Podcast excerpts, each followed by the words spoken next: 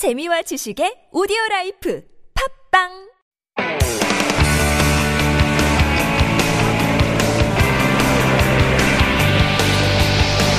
From the latest headlines to conversations about the trends and shifts that shape society at large, explore what makes living in Korea interesting with Life Abroad on TBS EFM.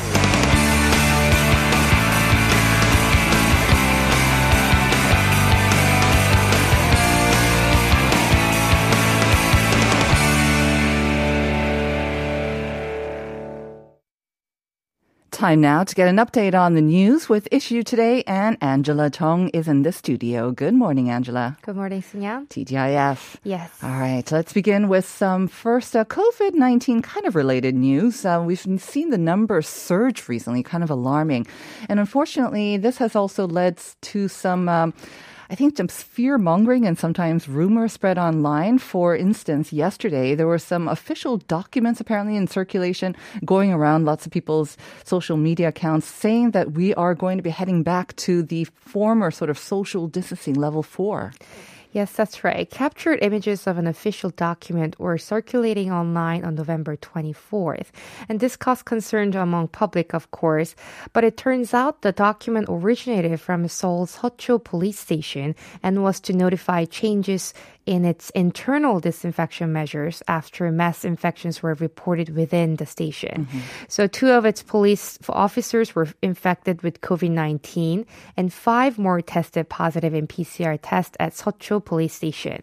A specific part of the document seems to have caused public concerns, which was we're going to apply social distancing measures corresponding to level four until the number of infection decreases. Okay, so we kind of debunked that rumor. This is only for Seoul Seocho police station where there was an outbreak. What about sort of official measures? There had been um, talk that uh, the government was going to make an announcement, an official announcement. So, Korea Disease Control and Prevention Agency, KDCA, dismissed the possibility immediately by saying they've never really discussed the option of going back to level four right now. Mm-hmm. Health authority confirmed they don't intend to change the current phase one with living with corona era. All right. There were some reports that um, some announcement might be coming today, but I believe that announcement has been pushed back for Monday. So, mm-hmm. we'll update our listeners on that. Moving on to our second story. Now, of course, lots of work workplaces have their own evaluation system, but when it comes to public positions, uh, mm-hmm. uh, serving the public, it does seem that higher standards are required in terms of integrity and morality. Mm-hmm. So the Seoul City government recently announced a new assessment system for its high-ranking public servants. Yes, the Seoul City government announced it's going to apply a three-phase integrity and morality evaluation system for higher ranking officials in the first half of next year. All right, so before we get to that, what is the existing system then? So there's an evaluation system for promotion through a thorough opening uh, recruiting process, mm-hmm. but it's mostly for checking whether the candidate is involved in any illegal cases under investigation and not for how many houses they own or for the morality of the candidates. Oh Se-hoon, the Seoul City mayor, however, stated that for higher ranking officials, uh, housing speculation, sexual crimes, and DUI, these are more than just personal issues as they are directly related related to the public, uh, general public. Mm-hmm. He wants the Seoul city government to set a good example in ensuring the integrity and morality of high-ranking public service. Right, and the housing speculation, of course, that is a sensitive issue for many living here in mm-hmm. the capital. So, how is this new system going to work for those in the higher positions? So several elements will be added to the current evaluation system for those who are in grade three and higher. Mm-hmm. And here, uh, the the smaller the number, the higher the grade is. So the grade three, two, and one people.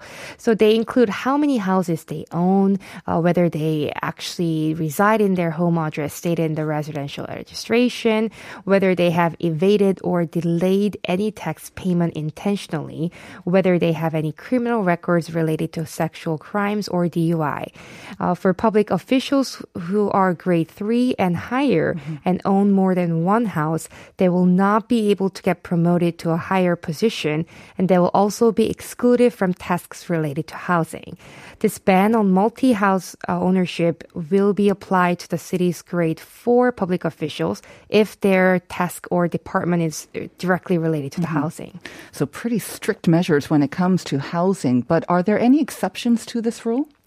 Yes, so in some cases, such as if you own more than one house to support your parents, children, or if you're under a prohibition of the uh, resale for some reason, these cases may be considered as exceptions after uh, some more further investigation by the related commission. All right.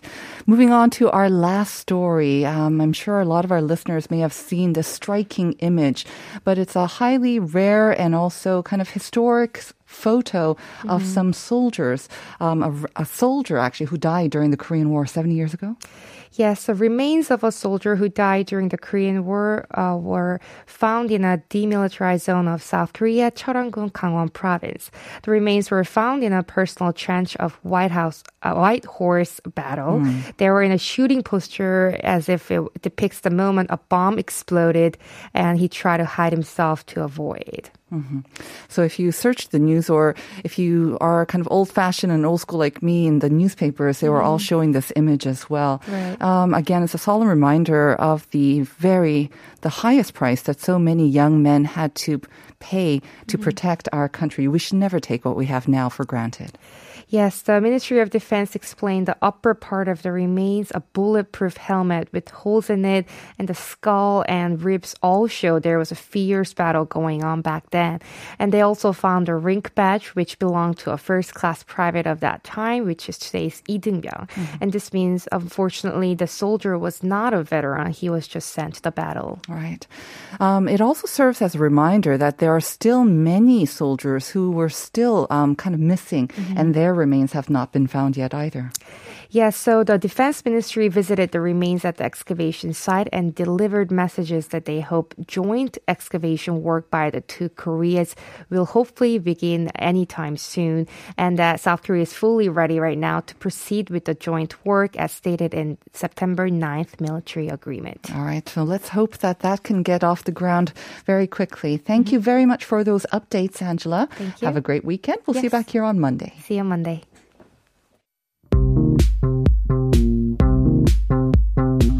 Have questions about life in Korea? Send us your opinions and feedback anytime during the show. Simply text us at pound 1013 for 51 per message or chat with our team while you stream us live on the TBS EFM app or YouTube. Life Abroad, helping you navigate your life in Korea.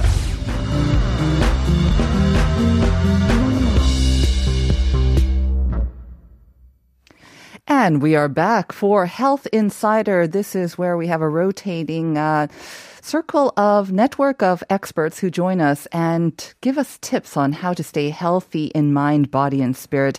And today we are joined by our original expert, in-house expert, Dr. David Kwok, making a return to life um, abroad for the first time in a while. It feels like. Good morning. It's been Good a while. morning. Good to have you back. Thanks for having me back. it's been a, two months. I think so. Yeah, that's been a long time. Feels a little awkward. Uh, not quite, but it does definitely feel a little unfamiliar around here. Unfamiliar. Things have changed. Yeah, maybe? you have to come back a little more often. I, I would also. All right. So, listeners, once again, if you have any questions for the doctor, do send them in over the next 10 minutes or so so we can try to get to them during the show. Also, send in your answers to the first question of the day because we are going to be talking about diabetes and mention that obesity is directly linked to diabetes. But then I give you three examples and asked you to choose which is the one that is not directly linked to diabetes. So is it genetic factors, stress, or sodium intake? 어, 다음 보기 중 당뇨가 발병하는데 직접적인 영향을 주지 않는 것은 무엇일까요? 그것을 보내주시면 되는데요. 유전인자, 스트레스, 아니면 나트륨일까요?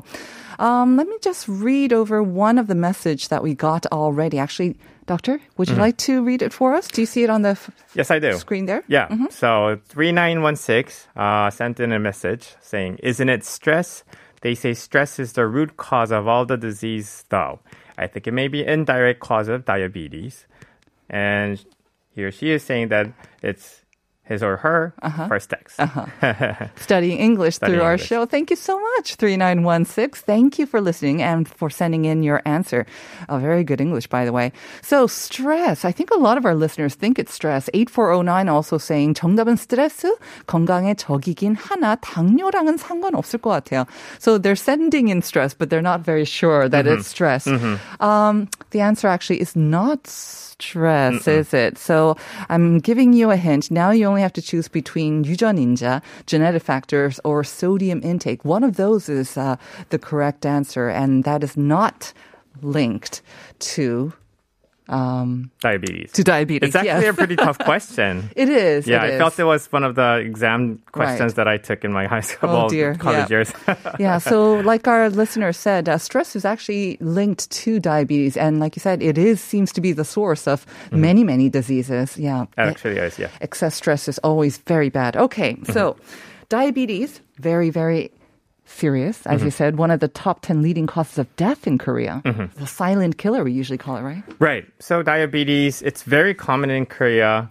Uh, even compared to many other countries, we are one of the highest countries in its proportion mm. of the population having diabetes. It is currently said that one out of seven total population, any, uh, anybody above 30 years of age, to have diabetes In Korea. in Korea. that does seem very, It very is very high, of a, a rate. And also, if you start to include a condition called prediabetes, which is having a resistance to sugar metabolism, Right. that actually, the number actually even doubles. Uh-huh. So it's very high. All right. So I have a feeling, listeners, if you listen very carefully to what Dr. Kwok is going to tell us about like the causes, I think the answer might come out naturally. All right. So um, obviously, it's a very big disease worldwide, but especially so in Korea. Let's talk about what exactly it is, why it's so serious, and maybe even what's causing so many instances here. Right. So there are two big different types of diabetes, mm-hmm. namely type 1 and type 2. Type 1 is mainly concerned with genetic factors. Um, and they, because it's caused mainly from the genetics, they usually have to be treated through the ultimate um, medication called insulin uh, for their lifetime. But type 2 is the one that is actually causing the highest proportion uh, in the disease entity.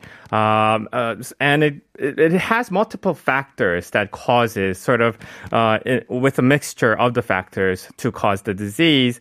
Uh, namely, obviously, once again, genetic factors that makes people more vulnerable Right. to having the disease, but also obviously diet habits, you know, your daily activity habits and, and, and everything And else. stress. And stress, obviously. And, and, um, anything else that you pretty much consume, but also do not let out metabolically speaking, uh, could cause you in the accumulation of uh, the resistance towards uh, uh, sugar metabolism. Is one of the two more dangerous, um, diabetes type 1 or 2? Can you say which one is more dangerous, or are they kind of the both same? uh, both types are both very very dangerous in a sense that it can cause you direct.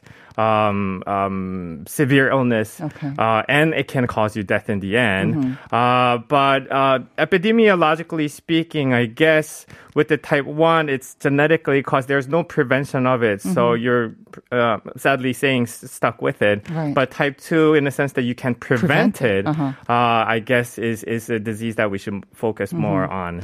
And I'm thinking that maybe there are more sort of numbers with the diabetes type 2 Mm-hmm. that it's kind of environmental or it's brought on by our own habits. Do you see more cases of them rather than diabetes type 1? Absolutely. Type 2 is probably more than I well, I don't want to be giving out a completely wrong number here, but Mm-hmm. I, I, I 99 out of 100 patients with Are type- diabetes are happen to be type, type 2 actually. Okay. Yeah. So the bad news, yes, it's 99%, but at the f- same time, the good news is it is preventable. Mm-hmm. It is So we want to yeah. Mm-hmm. talk about it.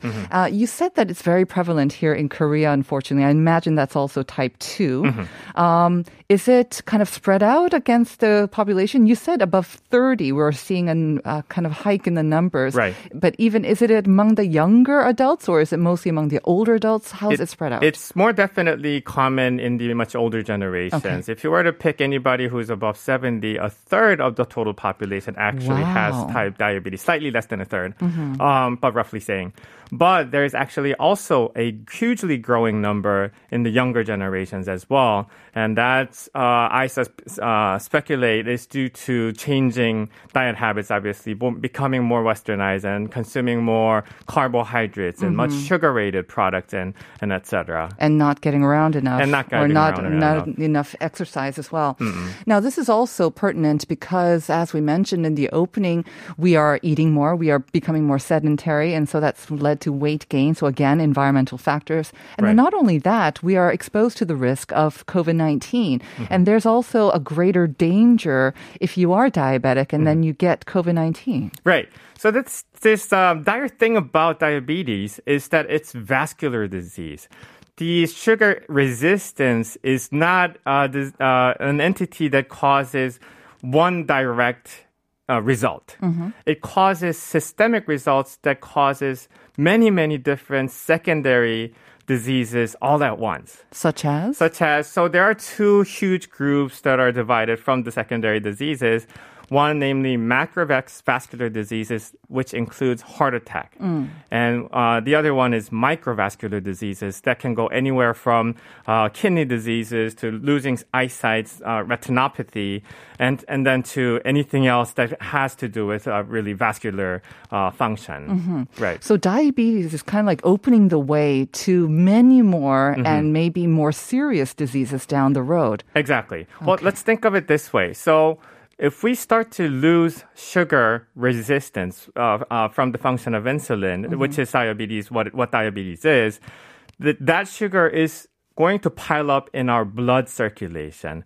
When the blood becomes much dense because of that, and also it's obviously becoming more sweet, um, it- it's it better it creates chances for infections to occur, hmm. and also it creates chances for much damage to be done throughout the circulatory vessels, which is mm-hmm. all throughout the body. Right. So it affects every single corners of our entire mm-hmm. body.